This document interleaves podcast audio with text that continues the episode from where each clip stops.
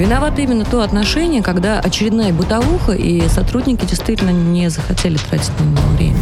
Вопрос пофигизма, тотального да. пофигизма к исполнению своих да, обязанностей. Да. И надо, чтобы каленым железом прям отпечаталось у них, что бить нельзя, пытать нельзя. Надо Ева, если каленым железом бить нельзя, это тоже Нет, я имею в виду. Программа «Правозащитники». И здравствуйте, дорогие слушатели. Самая правовая из всех правовых и самая правозащитная из всех правозащитных программ Российской Федерации. С вами на радио «Спутник» Екатерина Дашевская, правозащитник, пресс-секретарь профсоюза адвокатов России, пресс-секретарь профсоюза арбитражных управляющих, заместитель председателя коллегии адвокатов «Бастион защиты», то есть я. Со мной в студии Иван Владимирович Мельников, вице-президент российского подразделения Международного комитета защиты прав человека. То есть я. Точно. А с нами на связи по Zoom Александр Александрович Хуруджи, глава комитета по правозащите партии «Новые люди». Сан Саныч, слышно ли нас? Конечно, вас слышно, всех приветствую. Прекрасно. И чуть позже к нам присоединится Ева Михайловна Меркачева, член Совета при президенте Российской Федерации по развитию гражданского общества и правам человека. Обсуждаем сегодня несуществующий совет э, блогеров, значит, комитет целый, а, запрещенные в Российской Федерации социальные сети и вчерашнюю дискуссию по их возврату. Обязательно обсудим а, преследование дагестанских девочек, которые которая нашумела а, за последнюю неделю, и обновим ситуацию. Ну и, конечно, Олег Тиньков. Олег Тиньков – это первая наша тема. Тема Александра Александровича. Назвал ее очень интересно. «Тиньков, ты себе не принадлежишь». Вот так вот Александр Александрович решил назвать ее. И примерно такой смысл ответа одноименного банка – эпатажному предпринимателю и человеку без паспорта Олегу Тинькову а, был озвучен в а, публичном пространстве. Все юридические права на бренд Тиньков принадлежат кредитной организации, сообщили в, собственно, Тинькове.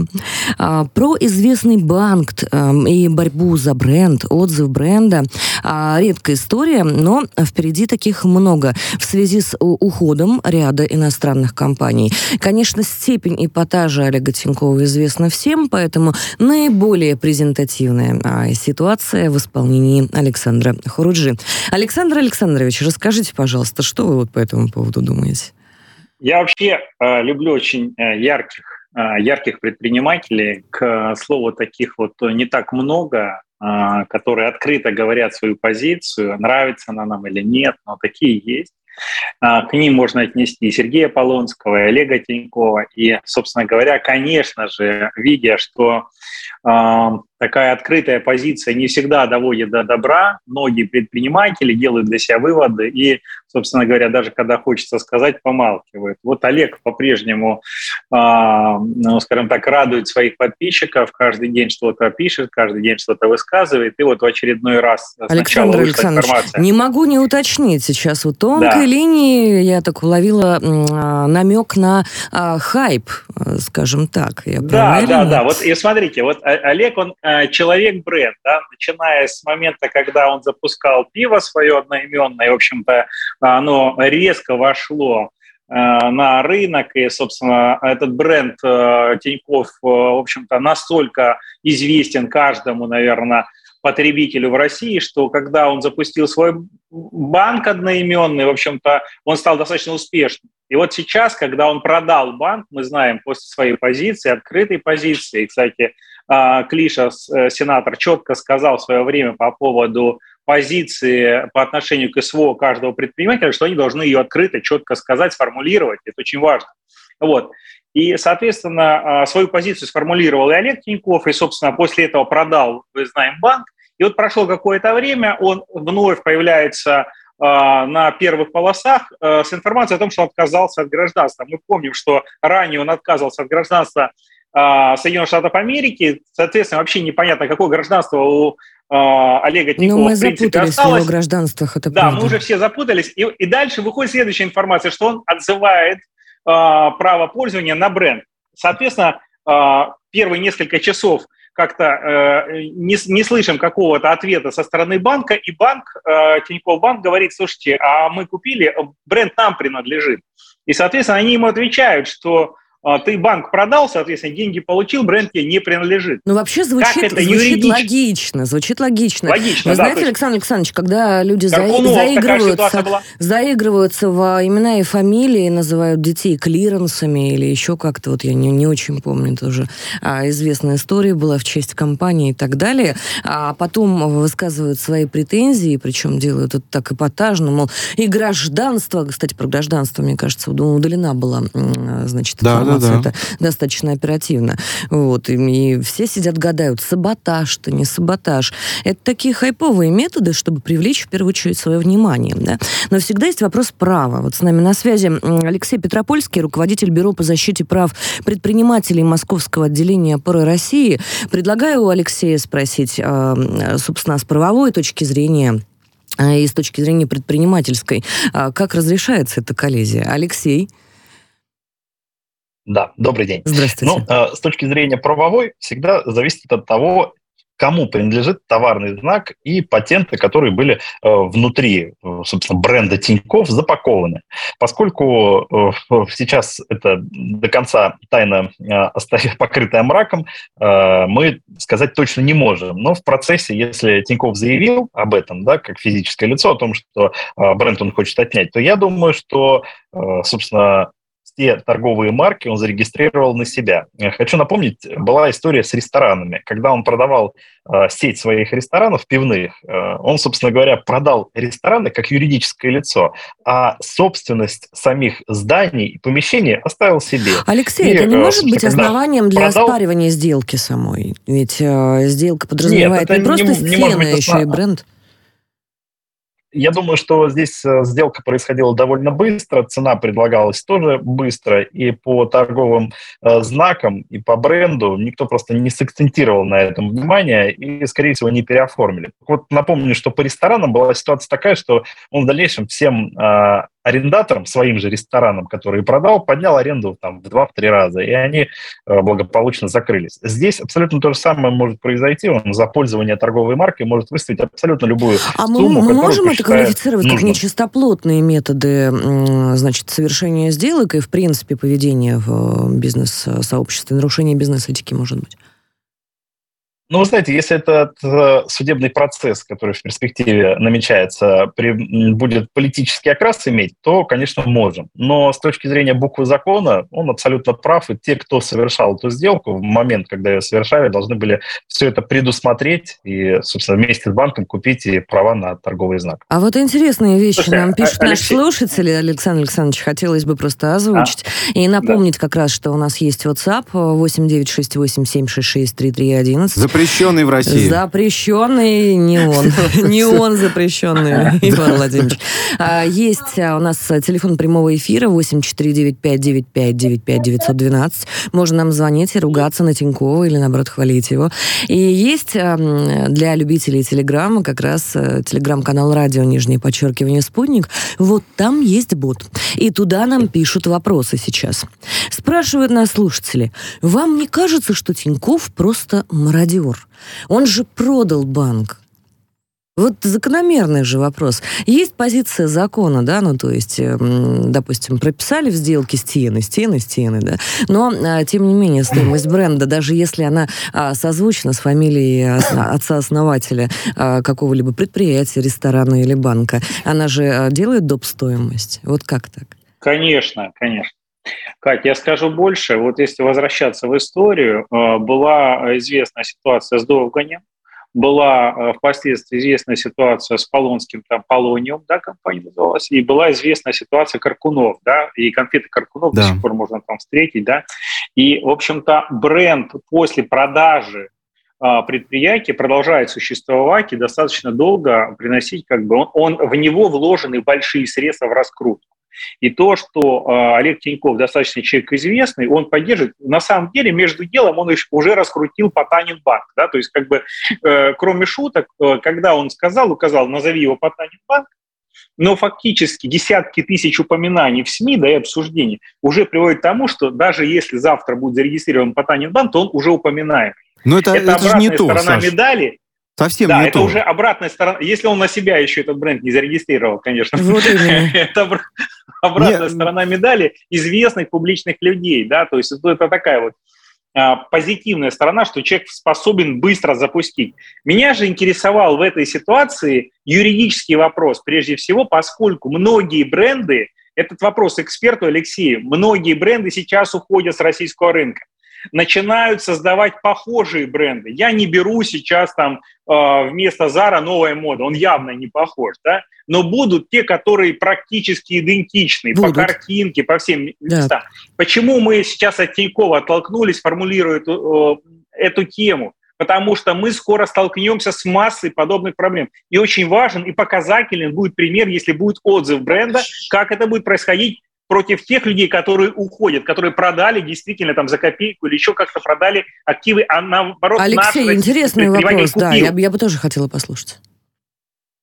Ну, дело в том, что, как правило, а, товарный знак регистрируется международно. То есть он на территории России э, есть правообладатель. Естественно, он не будет его продавать никому на третью сторону. То же самое и регистрируется во всех других странах. И дело в том, что сам товарный знак, он, как правило, стоит очень дорого, а во многих случаях дороже, чем вообще вся инфраструктура э, там, самого бизнеса. Допустим, вот Coca-Cola, самый дорогой товарный знак, э, фактически он бесценен, да, поскольку это компания с выручкой номер один по напиткам в мире и самый узнаваемый бренд после там э, слова «мама», второе слово по произношению Coca-Cola. Ужас и, конечно, какой. Э, то же самое происходит и с брендами, которые уходят из страны. Они свои товарные товарные знаки никуда не отдадут. И если наша э, собственно, российская правоохранительная и э, арбитражная система судов решит выносить э, решение суда в пользу российских правообладателей новых, то это будет ну, серьезным подспорьем, чтобы сюда вообще никто не заходил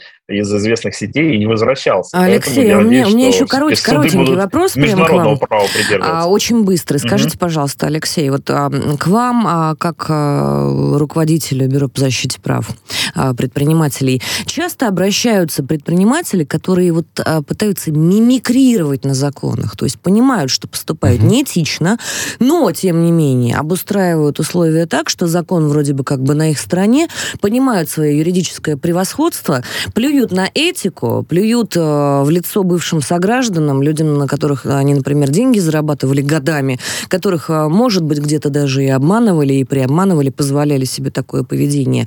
Вот какие-то э, есть подобные случаи? И э, берете ли вы э, такие кейсы на вооружение? И, может быть, какие-то для них последствия видите все-таки?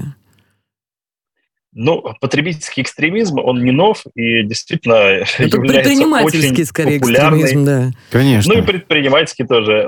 Очень популярная вещь для зарабатывания денег. Если у тебя есть возможность э, замораживать энное количество денег э, и времени, то, собственно, можно заниматься этим бизнесом. Я лично не занимаюсь, но знаю много юристов, предпринимателей, которые вплоть до того, что скупают э, договора которые можно просудить да, в перспективе. Ну, mm-hmm. допустим, элементарно там не поставка товара, да, и когда тот, кто его не поставил, фактически не возвращает ни деньги, а в договоре о поставке расписано все, и проценты, и суммы, и компания белая. Ну, и, собственно, нету возможности и времени ну, не, заниматься. Не, не каждый, я думаю, не каждый, я думаю, из этих людей имеет возможность публично вот так вот и достаточно а, громко заявить о том, что он то отказывается от гражданства, то не отказывается, при этом сделает на себе, на, на этом еще себе очков хайпа.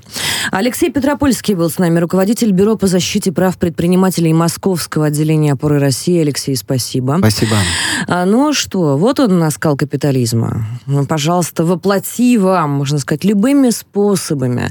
А все равно, вот знаете, как в том анекдоте, да, где ложечки нашлись, а осадочек остался. Крайне неприятно. Жизнь-то длинная, земля круглая. Рано или поздно придется отвечать перед людьми, на которых зарабатывали за такие а, выкрутасы. А мы переходим пока что к следующей теме.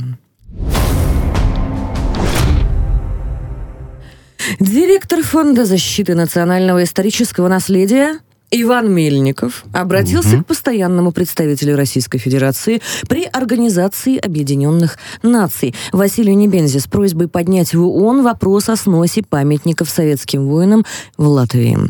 По мнению Ивана Владимировича, это исторически несправедливое решение, которое противоречит Конвенции об охране всемирного культурного и природного наследия, принятой Генеральной конференцией ООН 16 ноября 1972 года.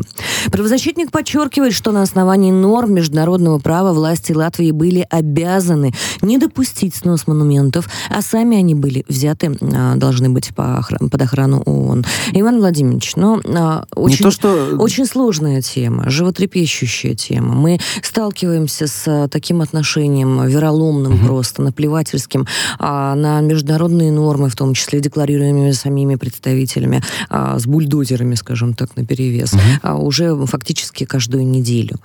И действительно, вот это обращение а, должно как-то на ситуацию повлиять. Чего вы от него ждете? Ну, я, безусловно, жду реакции соответствующей от э, нашего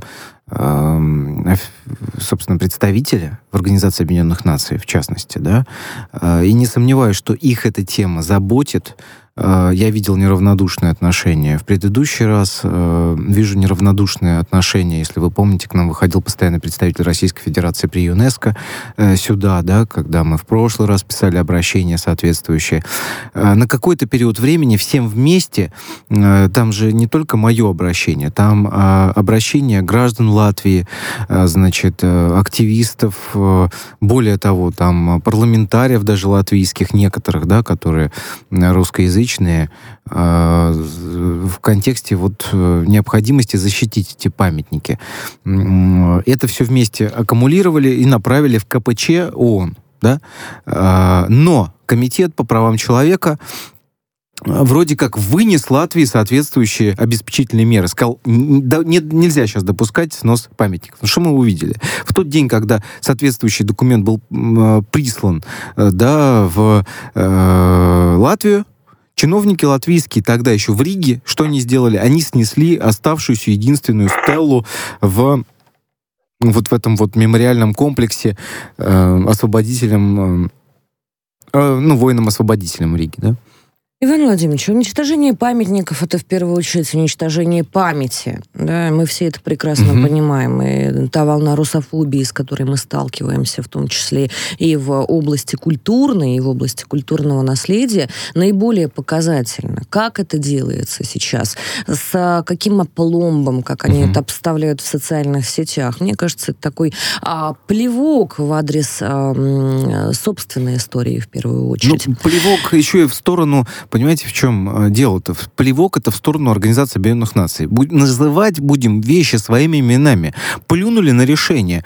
Он зачем им э, это ввело, да? Чтобы они в очередной раз продолжили сносить памятники. Это, естественно, недопустимо, да? Давайте И... спросим, зачем ООН, э, все-таки у эксперта поинтересуемся.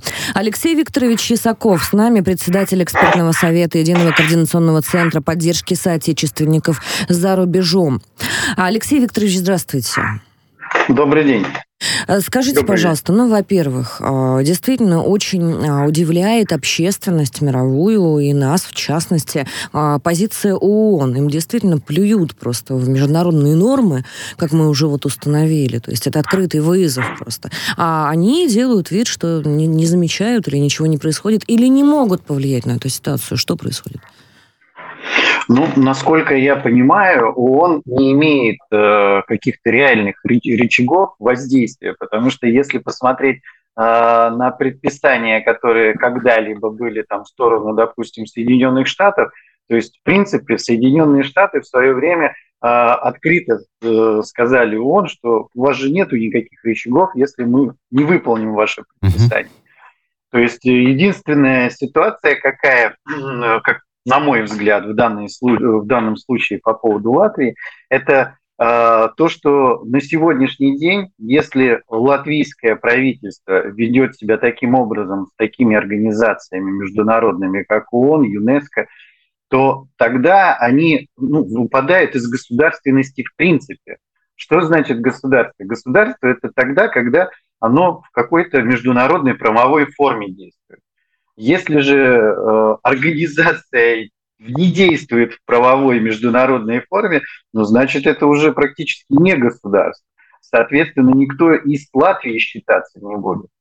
Но я еще думаю, конечно, что здесь возможно, что перед тем, как а, принять решение о том, чтобы игнорировать э, предписание ООН, я думаю, что наверняка сходили посоветоваться э, в посольство Соединенных Штатов. Безусловно. Ну, а те, Тоже не а те, скорее всего, сказали, ну, вы под нашей крышей, можно делать, что хочешь.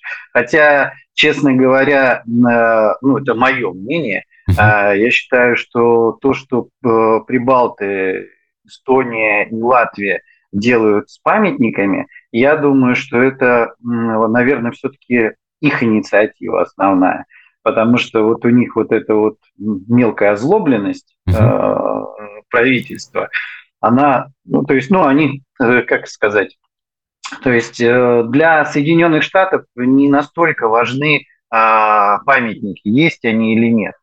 А вот для эстонского правительства, а вот для латвийского правительства, для националистов, для фашистов именно прибалтийских, это очень важно. Поэтому я думаю, что это их инициатива. Ну, что такое памятник? Это элемент культурного кода, это символ, это память, в конце концов, да, и напоминание. И вот эта вот жажда, как вы правильно заметили, на мой взгляд, а, мелко нагадить, но э, эта жажда выливается потом впоследствии, достаточно крупные, ну, они уже не мелкие. Берут. Но это, на мой взгляд, еще помимо реванша, здесь еще какая ситуация? Понимаете, когда снесут все памятники, э, не останется, э, значит, Латвии? напоминания. Ну, конечно, но у них задача именно в этом заключается, на мой взгляд. Не останется напоминания о том, что Советский Союз в свое время освободил Латвию от э, немецко-фашистских захватчиков. Э, и можно будет переписывать спокойно историю, Потому что сейчас, если вы даже учебники перепишете, э, э, да, то есть, по сути, будут идти те же самые школьники и говорить, слушайте, странно как-то, вроде бы, э, значит, э, нас освобождали э, немцы, фашисты, да, а ведь, на мой взгляд, они пытаются сделать именно это. А, и понимаете, и, а тут вот памятник советскому солдату.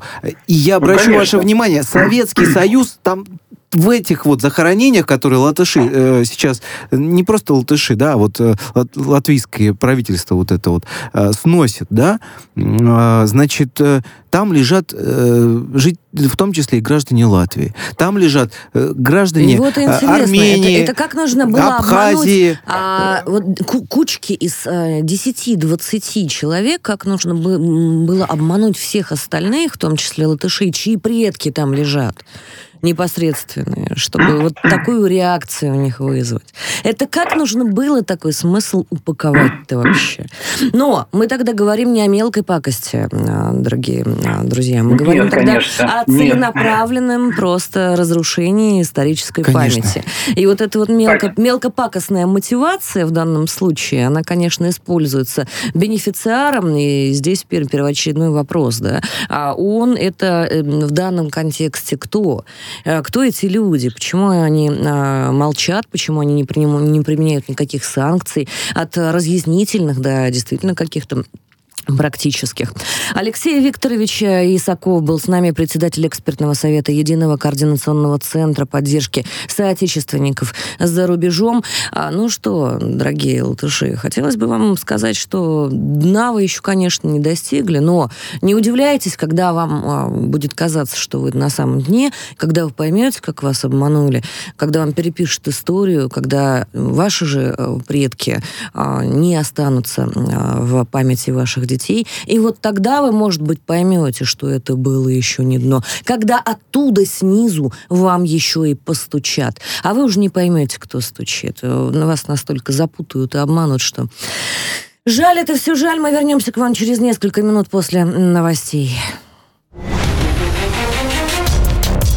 Программа «Правозащитники».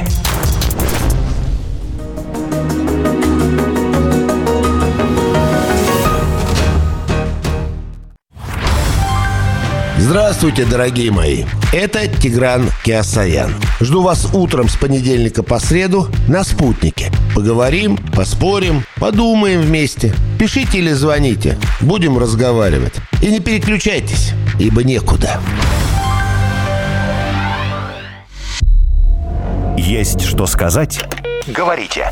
Плюс 7 495 95 95 91 2. Вопросы ведущим. Ваше мнение. Ваше слово. Нам важно это слышать.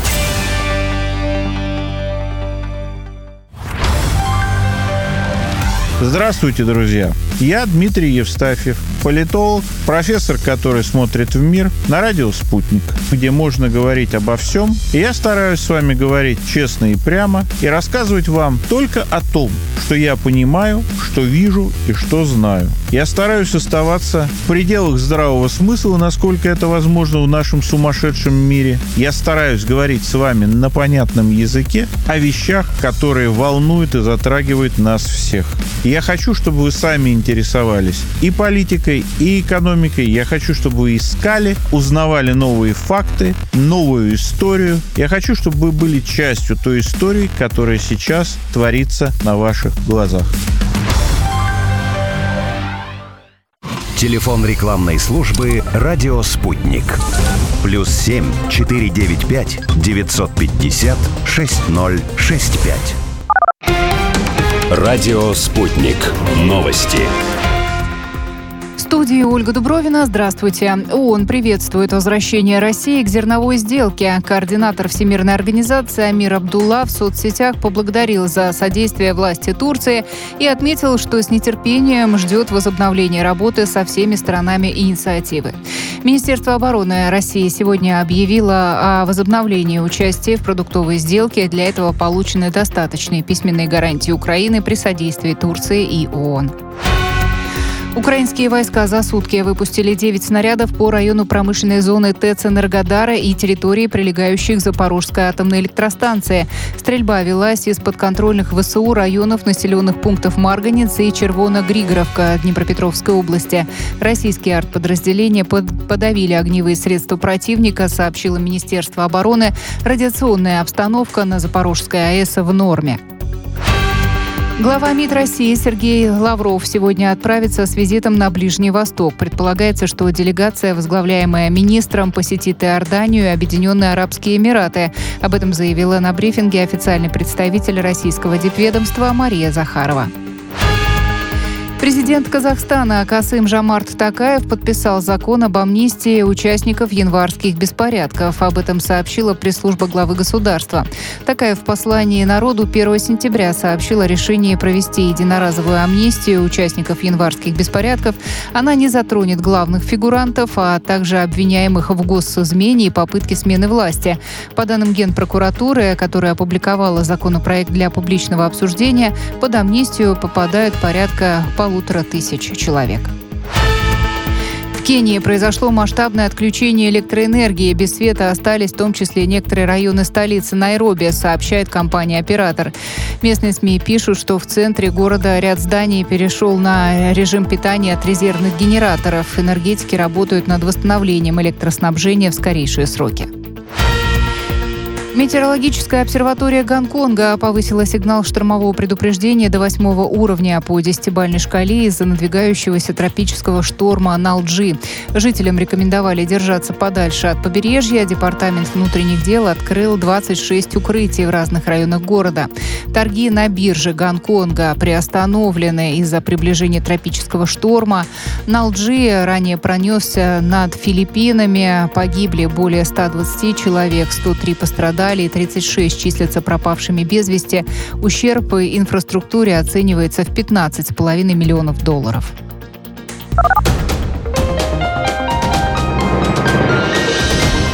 Следующий выпуск новостей на радио «Спутник» через полчаса.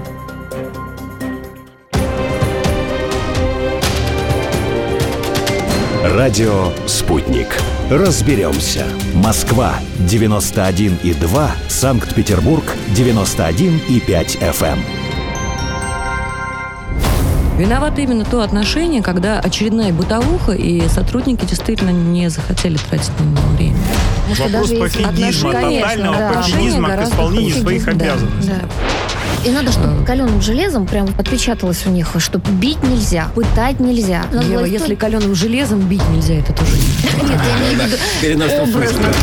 Программа «Правозащитники». И снова мы с вами. Екатерина Дашевская, Иван Мельников в студии. Александр Хуруджи с нами по Zoom на связи. Расскажу я вам сейчас про каленое железо и кого можно им бить, а кого нельзя. Вчера российский телеграм облетела потрясающая новость. Обращение якобы Совета блогеров Совете Федерации к Владимиру Владимировичу Путину и к Дмитрию Анатольевичу Медведеву с предложением отменить запрет социальных сетей – ныне запрещенных в России. Угу. Звучит громко, да? Заголовок вообще отличный. Но оказалось при Совете Федерации, а, при Совете Федерации Федерального собрания а, РФ нет такого органа, как Совет блогеров. Вот это При парадокс. только есть. Вот это парадокс, да. Но, ну, а, это был, конечно, крас- красивый наброс такой. А, разбираемся с возвратом запрещенных социальных сетей и запрет всех остальных социальных сетей. Валентина Ивановна Матвиенко оперативную ситуацию, на самом деле, вчера разъяснила и поправила. Инициатива принадлежала некой Валерии Рытвиной, а, и а, она а, не является официальной позицией Совета Федерации, комитетов, либо других органов при палате, сказала нам Валентина Ивановна. В связи с тем, что Валерия Рытвина неоднократно нарушала регламент работы секции и делала заявление от имени несуществующей организации, при Совете Федерации принято решение было вывести ее из состава экспертов. Вот что угу. нам пишет. А медиатехнолог Дмитрий Свиридов в своем телеграм-канале а, интересную дискуссию а, развернул. А, я его процитирую. Интересно она следующем. Пишет Дмитрий. Сейчас эти соцсети в их власти, подразумевая запрещенный Facebook и запрещенный Instagram. А мы будто сбежали оттуда, закрылись от них и спрятались в собственном домике. Чего мы этим добились? А только того, что дали нашим информационным противникам огромную территорию для укрепления своих недружественных виртуальных городов. Прям как история в реальности с Украиной. Мы 30 лет, а, в общем-то, а, наблюдали, как приходили mm-hmm. наши, в кавычках, партнеры из Запада и создавали там агрессивное общество. Теперь мы вынуждены в реальности бороться с агрессивным обществом а, на Украине. Владимир Владимирович и Дмитрий Анатольевич, пишет Дмитрий Свиридов. Может, пора уже и виртуальную, а, значит, спецоперацию развернуть. Снять запреты, начать битву за информационное пространство, создав армию. Меж тем, хотелось бы отметить вот что. В информационном пространстве клевета и грязные методы в сети до сих пор не урегулированы с позиции правовой. Согласитесь, Иван Владимирович, крупные типа инсайдеры, будь то блогеры или телеграм-каналы, не несут никакой юридической ответственности за свои, значит, происки. Несут. А, необоснованные часто. И правоохранители неохотно разбираются в заявлениях о репутационном Это ущербе, правда. о клевете или об угрозах в сети. А все, кто когда-либо пытался подать заявление о клевете, я думаю, сейчас со мной согласятся внутренне так вот прям. А, дыхание у них а, немножечко замедлится, они тяжелый вздох издадут, скажут, ну что ж, назвали меня публично груздем, э, ну и пожалуйста, ну и ладно, ничего им не сделать этим анонимом, да, правда же? А вот то, что информация это оружие, поняли уже все. А, разбираемся с экспертом Елена Медведева с нами на связи, медиатехнолог. Елена, здравствуй. Приветствую. Здравствуйте. Здравствуйте, Екатерина. Здравствуйте. Всем здравствуйте, меня слышно хорошо? Вопрос, да, Отлично. вопрос по вчерашней ситуации. Ну и вопрос в общем контексте. Стоит ли а, нам действительно заходить а, на территорию, которая нам фактически сейчас не подконтрольна принадлежит врагу? Если говорить про ситуацию в общем, про создание какой-то армии, а, может быть, это опосредованно тоже имеет отношение к данной ситуации, но вот все взаимодействия с блогерами, которые происходят так или иначе госорганами, оно очень часто заканчивается такими достаточно скандальными историями, потому что там вот три недели назад тоже приглашали всех блогеров с Инстаграма, там, Инстадив, которые фотографировались в том числе на фоне Совета Федерации флаг, запрещенного в России, да, на фоне флагов Российской Федерации в деловых костюмах выкладывали это все в Инстаграм, но до и после была обнаженка. Купальники, спа, там, вот это вот все. И у меня этот вопрос тоже всегда вызывает, что-то с этим, ну, их же вроде бы как бы официально зовут обсудить благосферу и все остальное, а потом это выглядит вот так. И э, уже, говорю, недели три назад эта вся ситуация начала попахивать жареным, в принципе, с тем, что с людьми, которые занимаются так или иначе благосферы различных государственных а, структурах будут вопросики, потому что кто-то тянет своих друзей, кто-то своих кумиров, кто-то еще по другим вопросам, потому что когда какой-нибудь блогер едет по госзакупке 20, 223 ФЗ за 10 миллионов, а ценник у него на самом деле 500 тысяч, а все это где-то оседает, это и в Следственный комитет не напишешь, потому что на конкурсе же это угу. был самый маленький ценник, например, да, на такие услуги.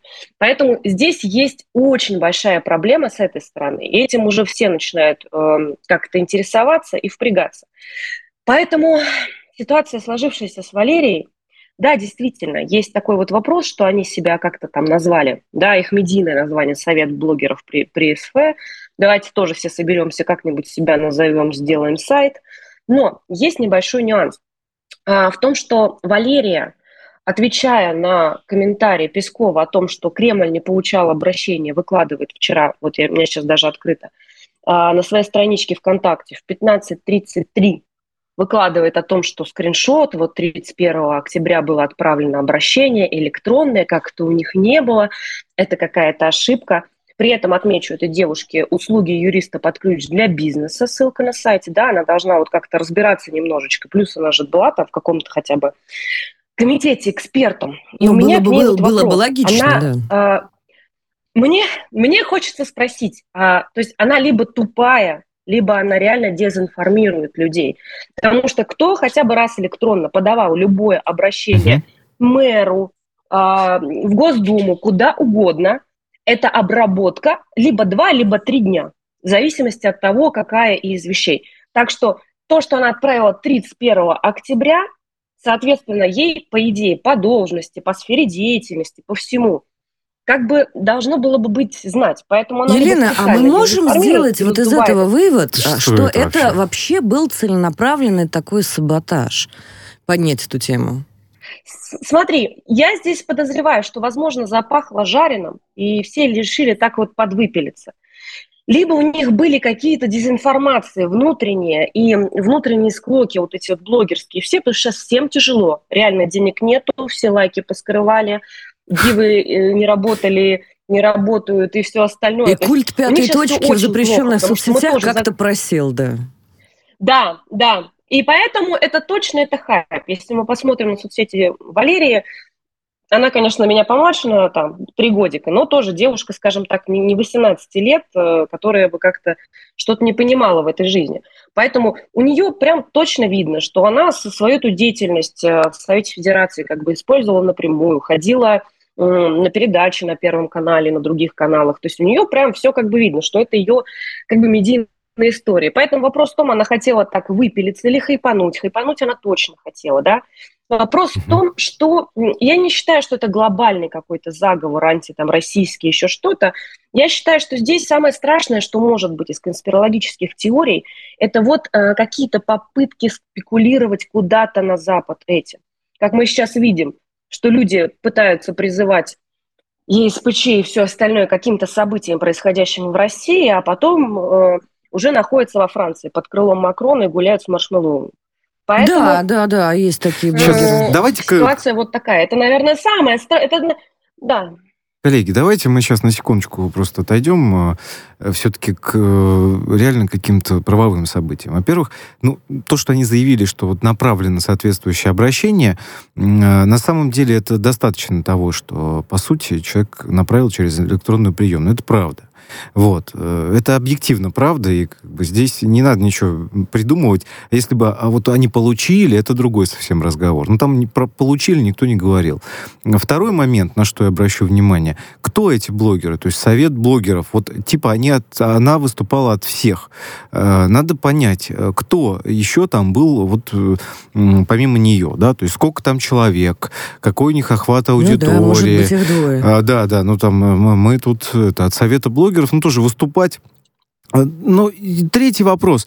Давайте мы будем объективны. А вот недавно вот эта история с, э, так сказать, призывом в Госдуму большое количество, большого количества блогеров, которые на разные темы выступали. Вы знаете, кто выступал э, по теме, э, значит, оказания медицинской помощи? Ну-ка, ну-ка, Иван. Да, да, да, да. Девушку, которую, которую, Ребята... Девушка, у которой муж погиб в сауне от э, этого, да. Да, при ней причем, да, то есть они вместе замутили такую вот страшную историю, это, это ужас, конечно, да, э, значит, сухой лед э, в сауне бросили в бассейн, все это, значит, и в итоге начали купаться, и у нее скончался супруг, и она про это рассказывает. Но это какой-то смысл от ну, обратного, это вообще, я, как, как надо ну, понимать? Ну, у меня другой вопрос, кто ее туда позвал в Госдуму? У кого такой блестящий ум э, у нас из депутатов? В, том, в том-то и дело. Лена, мы Коллеги, Лен, кто этих Лен, людей сейчас зовет, у них сейчас, да. Друзья, можно я вопрос задам все-таки? По сути, э, Катя правильный вопрос задала. Стоит ли э, блогерам российским и, в общем-то, на платформах, запрещенных в том числе соцсетей, сейчас присутствовать и выполнять активную работу для разъяснения позиций, поскольку сейчас, а, в случае, если оттуда все будут уходить, да, и если э, будут еще и наказывать за то, что ты там пишешь, мы останемся там беззащитными. Вот про что Катя вот говорит. Это, я да, считаю, это ключевой этот вопрос. вопрос сейчас основной и первичный. Угу. А, по поводу наказания всего остального, я бы сначала бы определила тогда понятие блогер, потому что вот даже вот у этой барышни сейчас открыл, у них есть союз блогеров и юристов. У нас сейчас кто угодно себя называет блогером. Там скорее к вопросу с приравниванием к СМИ и с количеством аудитории нужно считать, потому что вот тоже у нее вот там везде подписчиков в соцсетях поменьше, чем у меня, и уж тем более, например, у Екатерины. Но при этом она и блогер, и занимается союзами и всякими советами блогеров. Угу. Поэтому вот вопрос в том, что, с одной стороны, это должно регулироваться, если это дискредитирует действительно как-то власти или, там, допустим, СВО, либо те тематики, да, в, в рамках закона. А с другой стороны, к блогерам ну, нужно применять к определенным показателям охватом аудитории уже, может быть, какие-то определенные законы, которые действуют в СМИ. Не нужно ничего нового придумывать. Ну, то есть, как бы, нужно их просто под это подводить, и, в принципе, все. Знаете, буквально, буквально на прошлой неделе а, после программы на а, пороге России сегодня подошли ко мне студентки а, с диктофоном в рамках задания своего студенческого и попросили им объяснить, чем отвечают, отличаются медиа от СМИ. Вот. Я, конечно, объяснила про, в первую очередь, правовую ответственность uh-huh. и разницу, наверное, в той степени, которая наступает для блогеров, точнее, не наступает, а тем более для анонимов в сети, и ой, мой аккаунт взломали, и прочих вот этих вот деятелей а, грязного белья. И, и а, для официальных СМИ, которые а, действительно де- действуют в рамках, вынуждены соблюдать а, в первую очередь этику, этику журналистскую. А, спасибо огромное. Елена Медведева с нами была, медиатехнолог. Спасибо. А, и хотелось бы добавить вот что по поводу этики. А, возвращаясь к упомянутому уже мной а, сегодня в разных контекстах Олегу Тинькову, мы говорили об этике бизнес-сообщества, об этике проведения различного рода сделок и репутационных, в том числе рисков и последствий за них наступающих. Вот в первую очередь, мне кажется, перед тем, как говорить о стабилизации какой-либо или консолидации в запрещенных ныне социальных сетях или разрешенных наших социальных сетях, нам нужно правовую подоснову для этого сделать правильную или хотя бы понятную людям и объяснить, что можно, а что нельзя, за что будут наказывать, а за что наказывать не будут. И только после этого выпускать в информационное поле тех, кто несет какие-то смыслы. Не про пятую точку, это а про смыслы. А мы переходим пока к следующей теме, но за этой будем очень пристально следить.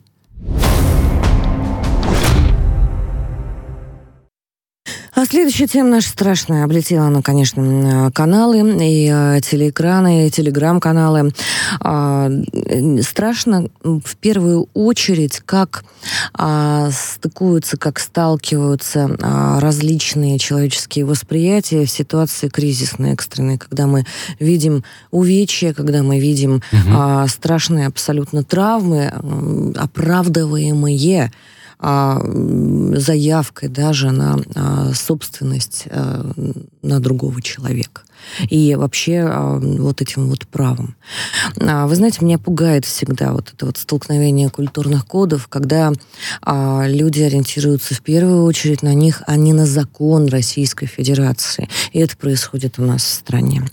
Более 10 часов на КПП Верхний Ларсбург барганички удерживали четырех сестер, которые пытались сбежать из России из-за домашнего насилия. По словам Девушек постоянно избивали. Одна из девушек также предоставила свои архивные фото после очередного избиения. Наказывали за каждую мелкую провинность и требовали религиозного послушания. Кроме того, еще в детстве им сделали женское обрезание по э, тем данным, которые мы получили из угу. открытых источников.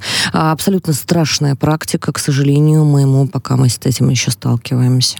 20-летняя э, Хадижат, 18-летняя Патимат, а также 19-летняя Патимат и э, еще одна девушка Аминат пытались э, выехать э, за пределы досягаемости их родственниками. К вопросу о переборах и перегибах Ева Михайловна Меркачева с нами на связи. Ева Михайловна, расскажите, пожалуйста.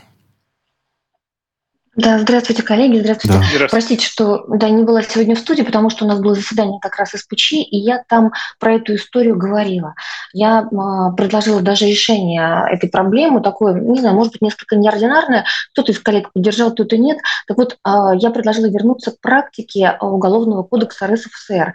А там была такая статья, которая звучала следующим образом. Преступление, составляющее пережитки местных обычаев. Вот такая была история. Mm-hmm. И за эти преступления а под ними подразумевалось убийство чести, в том числе выдача замуж несовершеннолетними насильно, а, принуждение, избиение, принуждение к, к разного рода сексуальным вещам, а, ну, потому что вот а, это было в обычаях. И тогда, на самом деле, все достаточно сурово наказывалось. Потом эта статья пропала. Даже это была не статья, а целая глава. Глава номер 11 была в УК РСФСР, поскольку необходимости в ней не было. Ну вот мы э, не думали, что называется, не гадали, пока не узнали про эту историю. Правда, э, раньше нам стало известно про ситуацию с маленькой девочкой в Ингушетии, которая также была подвергнута обрезанию, причем даже без согласия матери. А, ну и, и это не единичный, опять же, случай. Вот сейчас мы решили провести такой анализ ситуации mm-hmm. и добиваться реакции наших правоохранительных органов. Мы считаем, что все это подпадает под уголовную ответственность даже по действующему законодательству, а если уж появится вот такая а, статья, которая, как я уже говорила, была в прошлом кодексе, то, может быть, это тоже будет способствовать тому, чтобы женщины не рассматривались как товар, как, а, не знаю, как собственность. Вот что-то, как собственность, да, потому что тем Хорошая самым, на, я думаю, что тем самым просто наносится вред самому государству. И э, очень хочется, чтобы Следственный комитет отреагировал. А, плюс у нас на самом деле был один а, кейс, да, как сейчас модно говорить, а, когда было возбуждено уголовное дело против медиков, которые сопроводили такие обрезания, женские обрезания. И я, кстати, замечу, что ничего общего с мужским обрезанием это не имеет. Конечно. И не случайно он даже просит называть и медики европейские, и наши медики тоже об этом говорили, просят называть эту процедуру калечащей а, женское здоровье. Но это, это, это, же, это, же, это же пытки. Это пытки. Это пытка. Это пытка. И, честно говоря, вот когда все это слышали, а вот девочки, я же с ними общалась, мы, на протяж... мы вместе с Натальей Евдокимовой, моя коллега по СПЧ, на протяжении всего времени были на связи. И вот э, до сих пор я общаюсь э, с теми юристами, которые сопровождают девочек, с ними самими, по их словам, конечно, это требует проверки. По их словам, у них в селе все абсолютно женщины подверглись этой процедуре. Они рассказывают, что помимо э, вот этой разовой пытки, да, назовем ее, как вот э, Катерина предлагает, они постоянно подвергались избиениям, плюс они не имели права, например, выходить из дома а, без сопровождения мужчины. Им запрещено было учиться после седьмого класса, а, они не могли получать загранпаспорт, ну и так далее, и так далее. То есть вот все те а, ограничения, которые никак не предусмотрены нашим законодательством, которые вот есть Ева. что иное, как пережитки прошлого. Я хочу на что обратить Ева, внимание. Я помогал, идея. значит, э, э, ряду людей, да, когда мы, которые попадали там в секты, и вот мы потом боролись, э, так сказать, с этими сектантами, тоже помогал писать заявления в полицию, и вот один в один. Не получение образования, издевательства, избиение и так далее. Это ничего общего с религией не имеет. Это а, нужно плюс, сразу плюс, понимать. Да, хотелось Это, бы пояснить. Ну, Я называю пыткой не да. а, конкретно даже хирургическую такую операцию, вмешательство в чужой организм, чужое тело. Я называю пытками весь комплекс вот этого отношения к другому человеку как к собственности.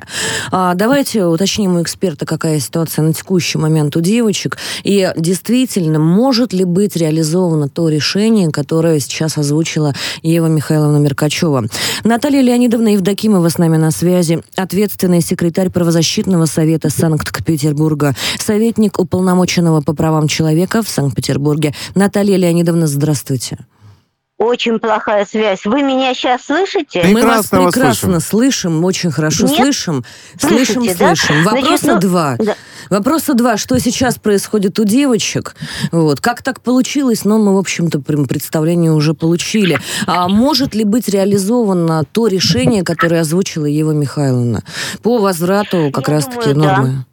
Я думаю, да. В уголовный кодекс надо возвращать э эти статьи, потому что вот мужчины сегодня на заседании совета, мы, кстати, э об этом говорили, Ева Михайловна и я потом тоже добавляла.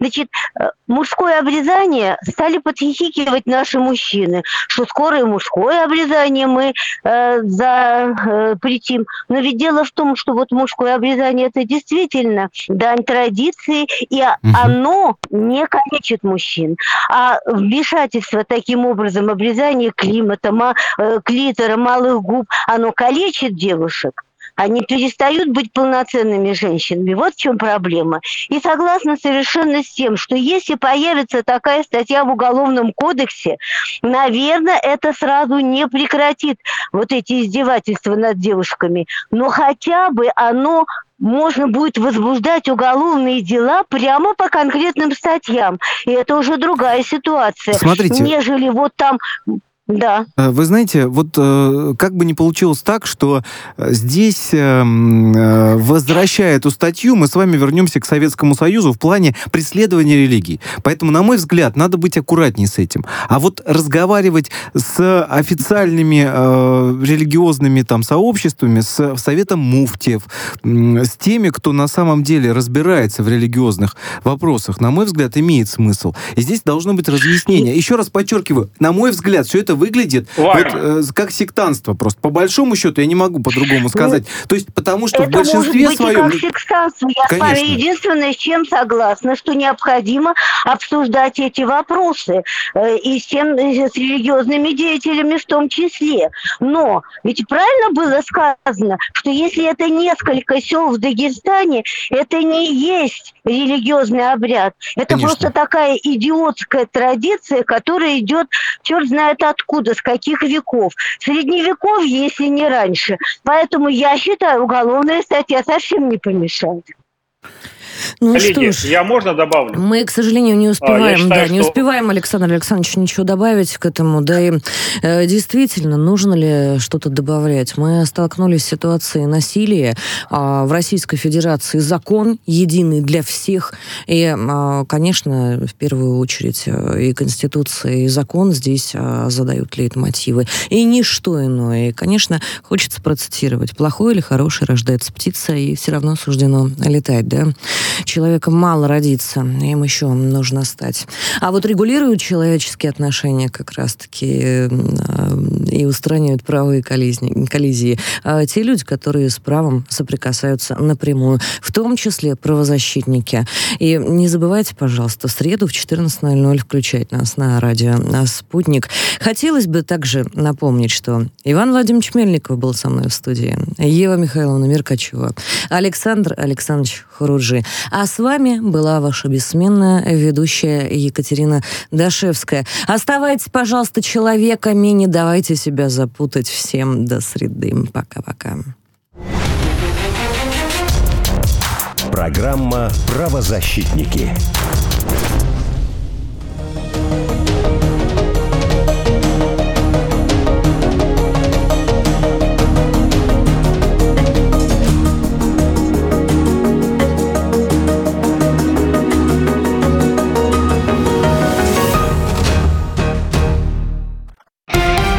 Радио «Спутник». Новости. Студии Ольга Дубровина. Здравствуйте. ООН приветствует возвращение России к зерновой сделке. Координатор Всемирной организации Амир Абдулла в соцсетях поблагодарил за содействие власти Турции и отметил, что с нетерпением ждет возобновления работы со всеми сторонами инициативы. Министерство обороны России сегодня объявило о возобновлении участия в продуктовой сделке. Для этого получены достаточные письменные гарантии Украины при содействии Турции и ООН. Украинские войска за сутки выпустили 9 снарядов по району промышленной зоны ТЭЦ Энергодара и территории, прилегающих к Запорожской атомной электростанции. Стрельба велась из подконтрольных ВСУ районов населенных пунктов Марганец и Червона-Григоровка Днепропетровской области. Российские артподразделения подавили огневые средства противника, сообщило Министерство обороны. Радиационная обстановка на Запорожской АЭС в норме. Глава МИД России Сергей Лавров сегодня отправится с визитом на Ближний Восток. Предполагается, что делегация, возглавляемая министром, посетит Иорданию и Объединенные Арабские Эмираты. Об этом заявила на брифинге официальный представитель российского дипведомства Мария Захарова. Президент Казахстана Касым Жамарт Такаев подписал закон об амнистии участников январских беспорядков. Об этом сообщила пресс-служба главы государства. Такаев в послании народу 1 сентября сообщила о решении провести единоразовую амнистию участников январских беспорядков. Она не затронет главных фигурантов, а также обвиняемых в госизмене и попытке смены власти. По данным Генпрокуратуры, которая опубликовала законопроект для публичного обсуждения, под амнистию попадают порядка полутора тысяч человек. В Кении произошло масштабное отключение электроэнергии. Без света остались в том числе некоторые районы столицы Найроби, сообщает компания-оператор. Местные СМИ пишут, что в центре города ряд зданий перешел на режим питания от резервных генераторов. Энергетики работают над восстановлением электроснабжения в скорейшие сроки. Метеорологическая обсерватория Гонконга повысила сигнал штормового предупреждения до восьмого уровня по десятибальной шкале из-за надвигающегося тропического шторма Налджи. Жителям рекомендовали держаться подальше от побережья. Департамент внутренних дел открыл 26 укрытий в разных районах города. Торги на бирже Гонконга приостановлены из-за приближения тропического шторма. Налджи ранее пронесся над Филиппинами. Погибли более 120 человек, 103 пострадали Италии 36 числятся пропавшими без вести. Ущерб инфраструктуре оценивается в 15,5 миллионов долларов.